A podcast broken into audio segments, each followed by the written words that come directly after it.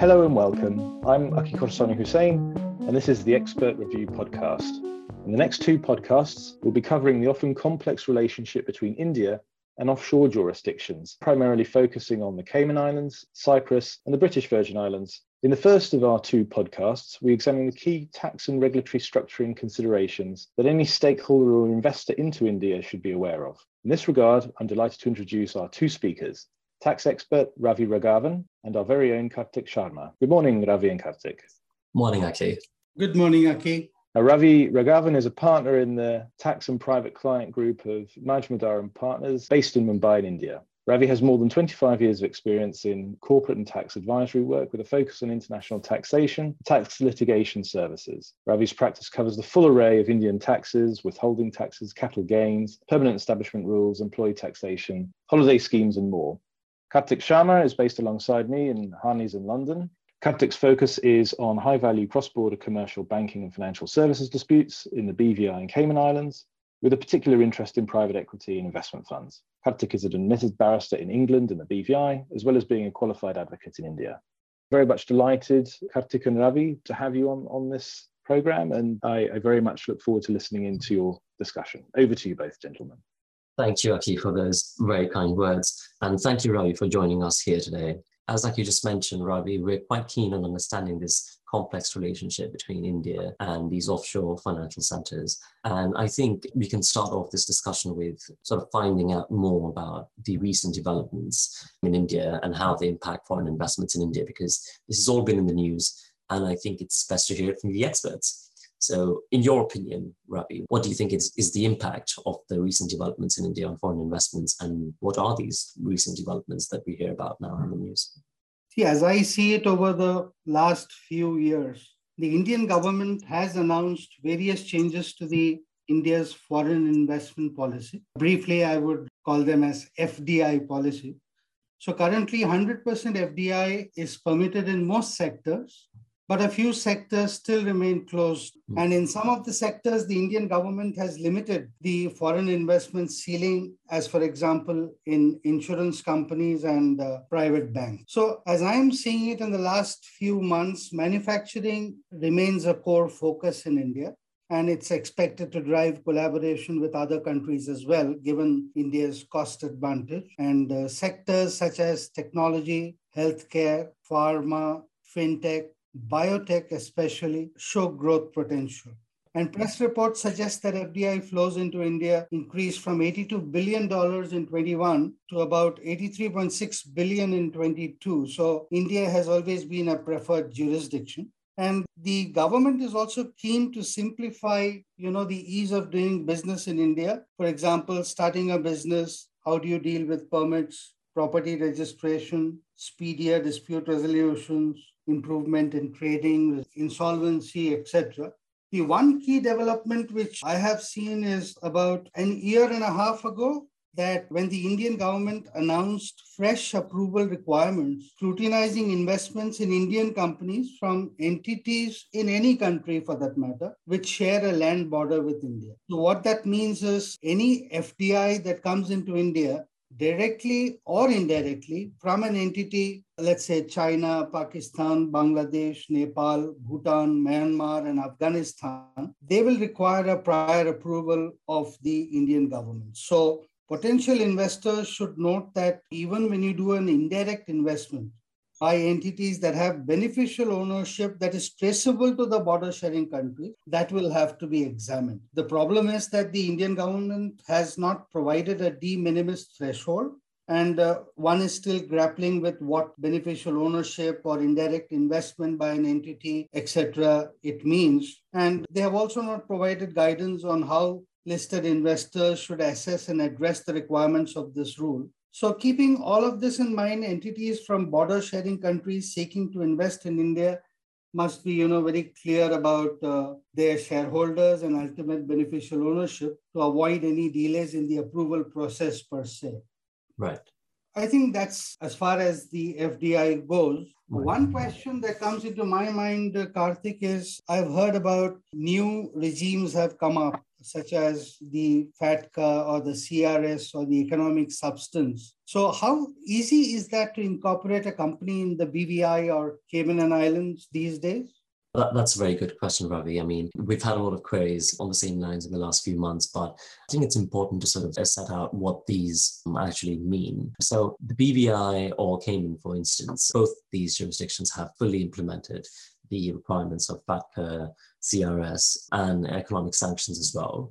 They are early adopters, as some would say, and they have well run regimes governing economic substances as well. Although in some areas you have to watch out, but we haven't seen a slowdown in incorporating a company in the BVI or in Cayman. And I think the main reason for that is the overall appeal for incorporating a company in the BVI or Cayman or uh, BVI trusts and partnerships as well. And I think some of the main reasons why people prefer BVI, let's say, over uh, as an offshore financial center over others, is mainly because of various ease in doing business. And now this could be four or five bullet points, particularly number one, taxation. Well, business is driven by tax concerns.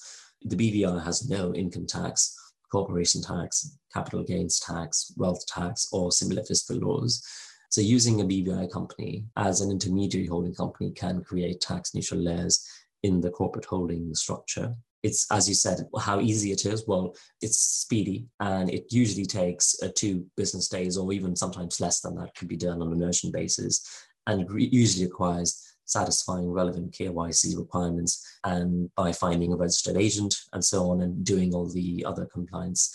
And I think Harneys is also able to assist in that regard as well. The other thing that's worth mentioning is in terms of costs, so a vanilla BVI company can normally be incorporated for US 1750, including inclusive of disbursements and so on. And I think that's a good ballpark figure to sort of have in mind. In terms of other aspects of confidentiality, now that's where the BVI truly shines.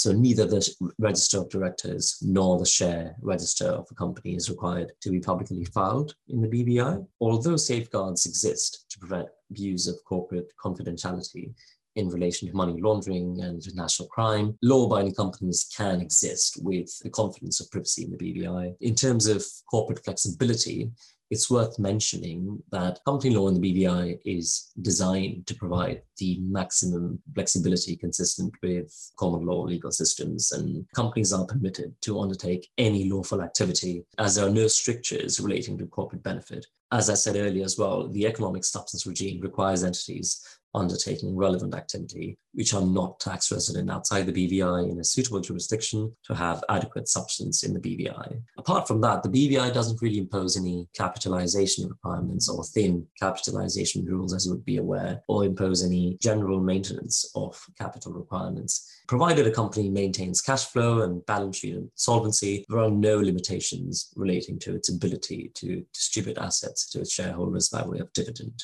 So I think that those are some of the corporate flexibility aspects. In terms of other commercial considerations, companies in the BVI widely used in international capital markets as listing vehicles. Shares in BVI companies are listed in London on the LSE, in New York, NASDAQ, and the big board in Toronto, Hong Kong, and Singapore, amongst others. So I think what I'm trying to get at is, you know, they're, they're quite sort of business friendly jurisdictions, BVI being, you know, a common example and one of the leading examples. In terms of sectors, I think in the last few years, mm. we've seen the BVI has become an, an attractive jurisdiction for initial coin offerings, crypto funds, fintech transactions, and so on. They've launched a regulatory sandbox designed to encourage BVI companies and other undertakings to develop and utilize innovate fintech within a light touch regulatory environment. So I think the BVI does have its benefits. It does stand out. A lot of these characteristics can be sort of copy pasted to the Cayman, Bermuda, Anguilla, and the other jurisdictions of the Caribbean as well, and the UK overseas territories. And Harneys practices the law of these four jurisdictions as well. So we're happy to sort of go into further detail as well. But I think for now, this might be a comprehensive and quick sort of overview as to how a BVI entity can be incorporated and the benefits that it offers. That's very interesting. I had a similar question for Cyprus as well. You know, are there any restrictions on foreign investment in Cyprus? And what are the important factors that, let's assume, an Indian investor wants to invest in Cyprus? What should you be aware of? Well, I think the most important thing to sort of set out at the start is this formal screening mechanism. So, I mean, I think India has a formal FDI screening mechanism, but Cyprus actually does not have a formal mechanism in place. The laws in Cyprus generally encourage and facilitate FDI with limited restrictions on foreign control or ownership and limited sector specific restrictions as well. But largely, we can say Cyprus is also a very, very pro business jurisdiction without any sort of formal mechanisms in place. In terms of developments, I, there, there, are no indications as of now that Cyprus is planning to introduce a formal FDI mechanism. And so I think that that's what the state is in that regard. In terms of the other benefits of Cyprus as a jurisdiction, I think it's worth mentioning that, well, Cyprus is an EU member state, as is widely known, and that has its own advantages. But unlike many other EU member states, Cyprus has one of the most competitive tax rates in the Union at 12.5%, if I'm not wrong.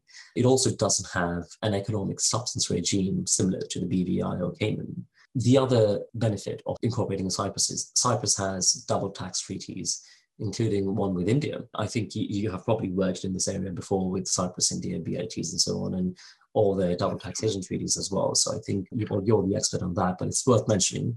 In terms of industry trends, the last queries that we received in relation to digital assets and from IP heavy firms, the intellectual property box regime in Cyprus is, is quite interesting. I, th- I, think it's quite well known that the intellectual property is one of the most valuable assets of an organization. So in Cyprus, companies holding intellectual property can benefit from this IP box regime.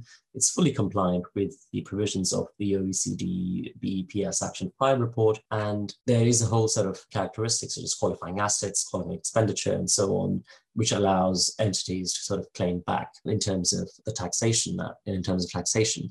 So I think Cyprus is also one of those jurisdictions which is very, very sort of pro business. And given their IP box regime, double tax treaties, presence in the EU, and the fact that it's in the Union goes sort of goes a long way as an attractive jurisdiction for Indian nationals or Indian businesses and so on. I think one of the, as you said, you know, for let's say if you were to pick an example for an Indian national or Indian company, if I were to sort of put that in reverse, and think about, well, what jurisdiction, say either from the BVI or Cayman or Cyprus, would be a suitable holding company jurisdiction for structuring investments into India.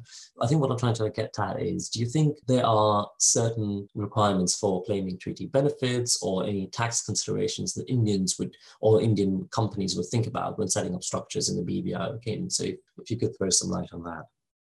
Sure. On that point, I think pursuant to the OECD BEF, uh, BEPS initiative, and the continuous efforts that are being made by the Indian government, then looking at the multilateral instruments that have been signed by various countries, my first thought is that setting up an intermediary jurisdiction or a holding company jurisdiction requires in depth analysis. And the reason is that, you know, about five of them, one is how do you comply with commercial substance requirement? How will you prove beneficial ownership? How do you satisfy the principal purpose test? Or how do you satisfy the newly brought in concept in India about significant economic presence? And lastly, the limitation of the benefits clause that we have in most tax treaties.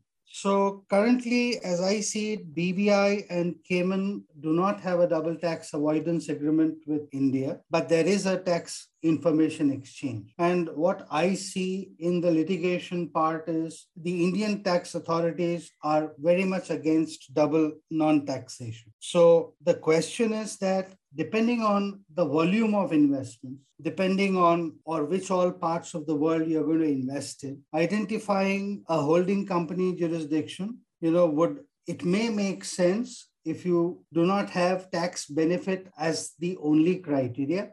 But as you mentioned about BVI and Cyprus, ease of doing business, the regulatory regime, the political scenario, and uh, you know everything else that goes in to enable a person do business comfortably in a particular jurisdiction unless you have those kind of sufficient explanation india is not going to accept a holding company jurisdiction for example if you look at a few years ago, prior to April 2016, Mauritius, Singapore, Cyprus, you know, they were the key jurisdictions yes. from where India used to get investments. But all that changed in 2016.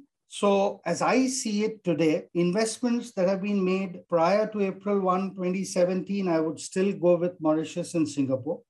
And uh, for current investments, although it's not tested from a tax standpoint, I would still go for debt securities if you are investing through Cyprus or maybe even Mauritius. But going forward, 2022 onwards, I would recommend Netherlands appears to be a good option from a tax standpoint. That's because there's still not much changes happening in Netherlands, but you have a whole lot of companies that are still operating in Netherlands, and it's only time before you know the Indian government wants to modify the India-Netherlands treaty as well. So only time will say. Now, as far as claiming treaty benefits is concerned, it's a on paper it looks very simple, but it says that you need to provide a tax residency certificate, you need to take certain tax registration. You have to file a Form 10F if you want to get monies out of India without tax withholding. But then, you know, the tax residency certificate that you submit may not be appreciated by the Indian tax authority. They may want it in a specific format. But having said that, the law says that that's a fundamental requirement. Now, coming about the key things about setting up structures would be the same five points about commercial substance, beneficial ownership, PPT test, etc., that one needs to be looked at. What type of companies are attracting investment in Cyprus?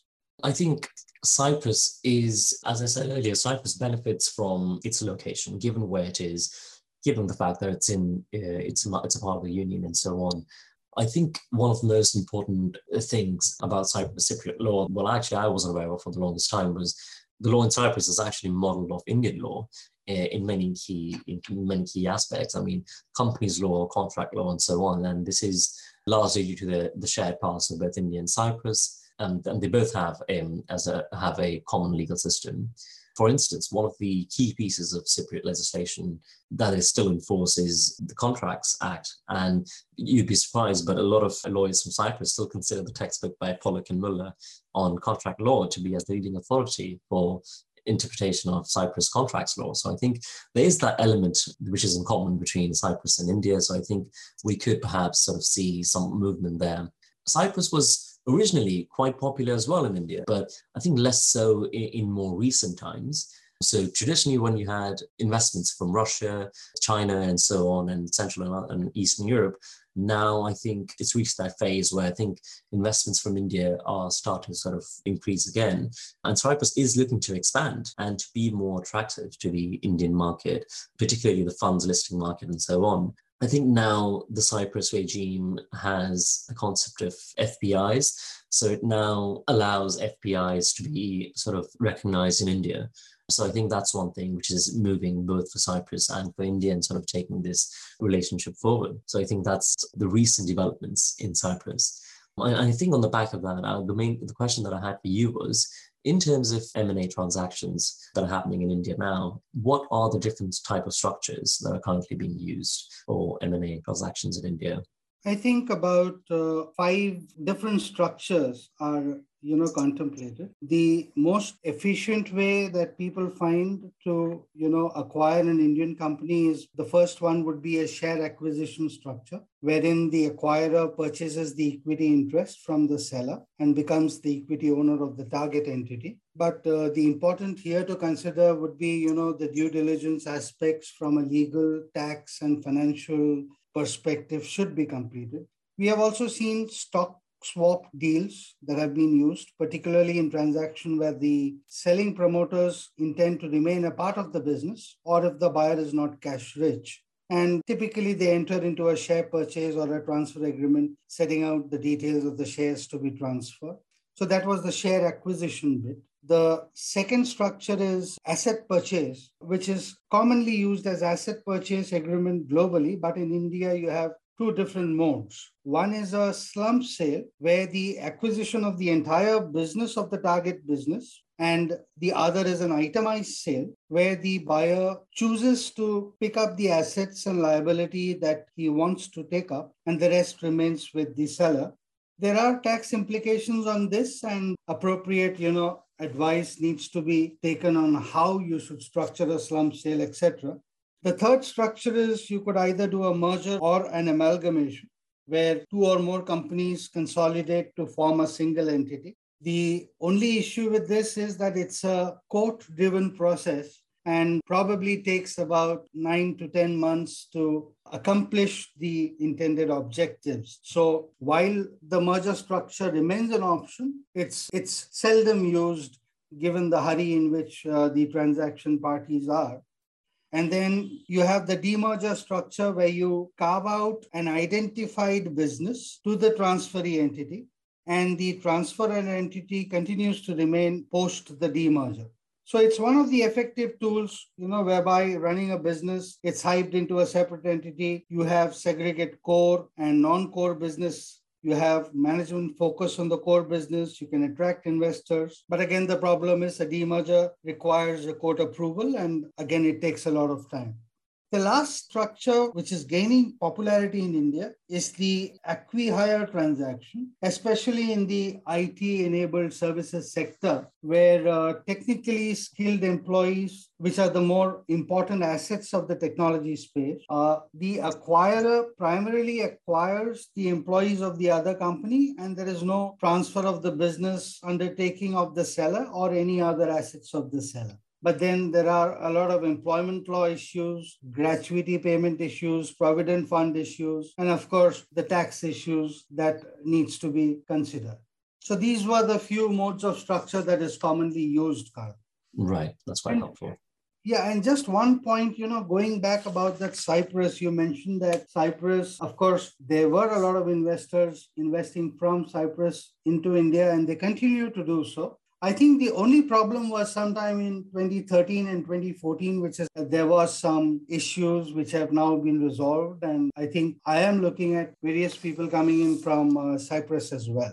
So, from a EU perspective, have you been seeing India using Cyprus as a holding company jurisdiction?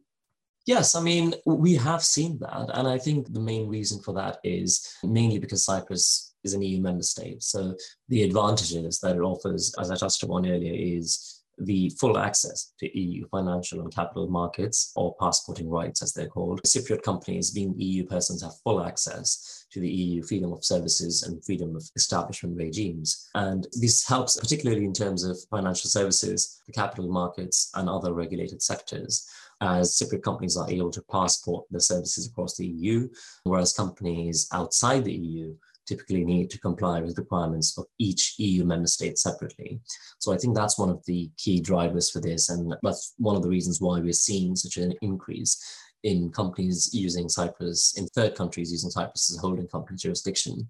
In relation to India as well, I think it was, I, I touched upon this earlier as well. Cyprus funds are now eligible as foreign portfolio investors in India as well. So I think it's now sort of a two-way relationship. And I think this change happened last year, I think in June 21, when India's Ministry of Finance notified its Cypriot counterparts that Cyprus would now be included as an eligible category one country for the purposes of India's Securities and Exchange Board of India FPI regulations 2019. Right. And in, in, broad terms, as a result of the recognition of um, Cyprus funds as eligible FPIs under SEBI. This may now benefit from a number of streamlined processes and incentives for investment into India as well. So I think there is that two-way relationship that might happen now because, you know, even for EU investors going into India and so on, Cyprus could be one of those jurisdictions that's sort of emerging as the popular one. And Cyprus is, of course, a member of the EU and has consequently implemented directives and regulations in relation to AIFs, consistent with the EU Alternative Investment Fund Managers Directive, IFMD, as well as the EU's flagship retail funds product in the form of the undertakings for collective investment in transferable securities or UCITS. Despite this, the costs in setting up and managing funds in Cyprus, as well as other investment structures, are uniquely competitive within the EU market. Cyprus is not actually a direct member of FATF, and membership of FATF, as you would know, is generally reserved for larger countries that are strategically significant globally. But uh, nevertheless, you know, we, we would say that Cyprus's funds industry nevertheless punches well above its weight. So I think there is traffic both ways. Cyprus is emerging as one of the key jurisdictions in that part of the world you know, given the traffic that it's had from Russia and India and all these jurisdictions, So I think Cyprus is becoming more and more attractive as a holding company in jurisdiction. Would you have the same kind of response for BVI and Cayman Islands too? Yes, I mean, I would say the same would apply to the BVI and Cayman. I think obviously there are certain differences, you know, passporting rights and so on are, are, don't exist. But there are other benefits in terms of taxation, in terms of Cayman's popular choice as a hedge fund jurisdiction and so on, and BVI for more in terms of corporate vehicles and so on. But I think for their own reasons, both the BVI and Cayman continue to be extremely popular offshore centers for these reasons. And, you know, there's a rising demand for these jurisdictions and for products from these jurisdictions. So I would say, I would say the same for those jurisdictions as well. That's very helpful, Kartik. This was a very useful discussion with you, Kartik a lot of investors, you know, from India or certain other places looking for advice on BVI, Cayman, or Cyprus. So I think this has been very useful, and I'll reach out to you if I need any further assistance. Absolutely, Ravi. Thank you so much for taking the time out today to be with us and sort of exchange your thoughts on what's going on in India, your the recent developments and the industry trends. Looking forward to speak to you soon. Thank you so much, Ravi. Thank you, Kartik.